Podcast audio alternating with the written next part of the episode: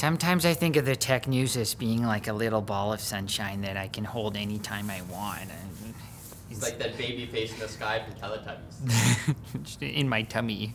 After Valve released a repair guide for the Steam Deck gaming handheld that was very clear about telling you not to attempt repairs, the company has announced a new partnership with iFixit. you fix it? We all fix it. The company that's all about repairs. So I'm I'm already confused. The partnership will see iFixit sell authentic replacement parts for the Steam Deck for those who want to directly go against Valve's wishes. iFixit also posted a teardown of the deck console itself on their website, showcasing how to do everything Valve said not to do. Turns out the process is pretty straightforward, except for removing the L shaped battery. If you do that, Valve will be extra upset. You're a loser. this is just really hard news for someone like me to read. I take advice at face value. So believable. When James tells me to do something, You bootlicker. Nintendo has announced they are closing down the eShop for the company's Wii U and 3DS consoles, making it impossible to purchase any digital games for those platforms. So many letters in that sentence. The more the better. Alphabet soup.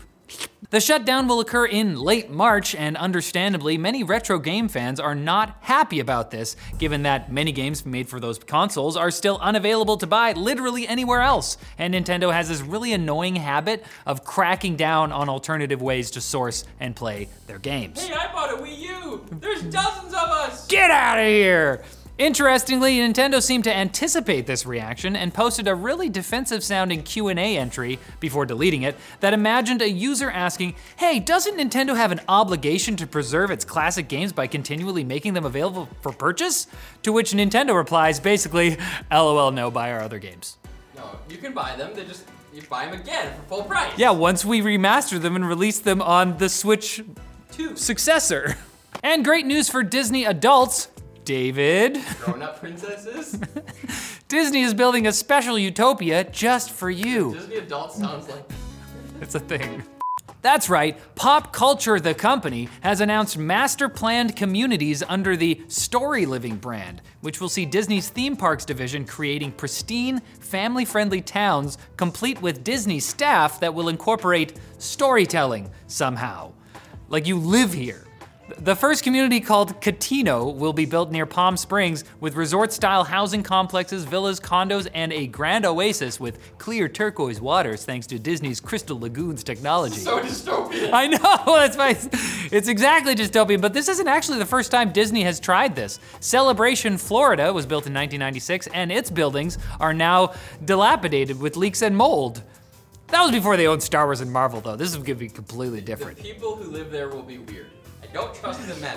We promise you this. Now it's time for Quick Bits, brought to you by HelloFresh, the meal delivery service that's gonna give you some extra help with hitting those New Year's resolution goals. Hey, nobody's perfect, but HelloFresh creates perfectly delicious step by step recipes every week, including low carb, fit, and wholesome options, and veggie ones too. Each delivery's got fresh, pre portioned ingredients and recycled content packaging so you can eat healthier and more sustainably at the same time. Get tasty meals from HelloFresh delivered right to your door by going to HelloFresh.com and use the code TechLink16 for up to 16 free meals and three surprise gifts. That's HelloFresh.com, promo code TechLink16 in case you forgot already. The quick bits are here, so now we have to do what they say. Do not make eye contact. Microsoft has released some major updates to Windows 11 with the Insider build getting new touch gestures, start menu folders, and live captions. But even more exciting, the consumer build now has support for Android apps via the Amazon App Store. Amazon App Store. What are you for? I can't wait to play. Absolutely nothing. Oh, I see. I can't wait to play all my Amazon App Store games that I play on my phone but on my PC now. I don't I don't do that. Do you do does anyone Amazon? Raise a glass to AMD because this week the company's market valuation surpassed Intel's for the first time ever. That's largely thanks to Team Red's $35 billion acquisition of Xilinx, which was recently completed. But don't sleep on Intel, who's reportedly looking to acquire Tower Semiconductor for $5.4 billion. It's a lot less, but I think how it works is whoever buys the most companies wins, right? So sh- I should get an AMD chip in my PC, because they bought And a GPU while you're at it. Why not? throw it in there. It's easy as that. If a screenshot on the internet is to be trusted, and they usually are, The recently announced game Nintendo Switch Sports may support AMD's image enhancing Fidelity FX Super Resolution technology, even though the Switch runs on a Tegra processor made by NVIDIA. It shouldn't be surprising, actually. AMD has been very intentional about making a lot of their tech open source, but still, if this screenshot comes true, NVIDIA would have to live with the fact that AMD made their hardware perform better.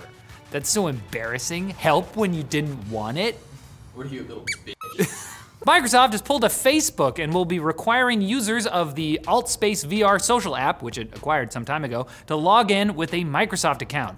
They're also removing all open social hubs, which reportedly enabled inappropriate behavior and harassment due to the lack of moderation. Dang. Sounds like real life, where I harass James daily. Oh! Thankfully, allowing Microsoft and Facebook to moderate all of our metaverse experiences will make us so much more safe. Thanks, guys.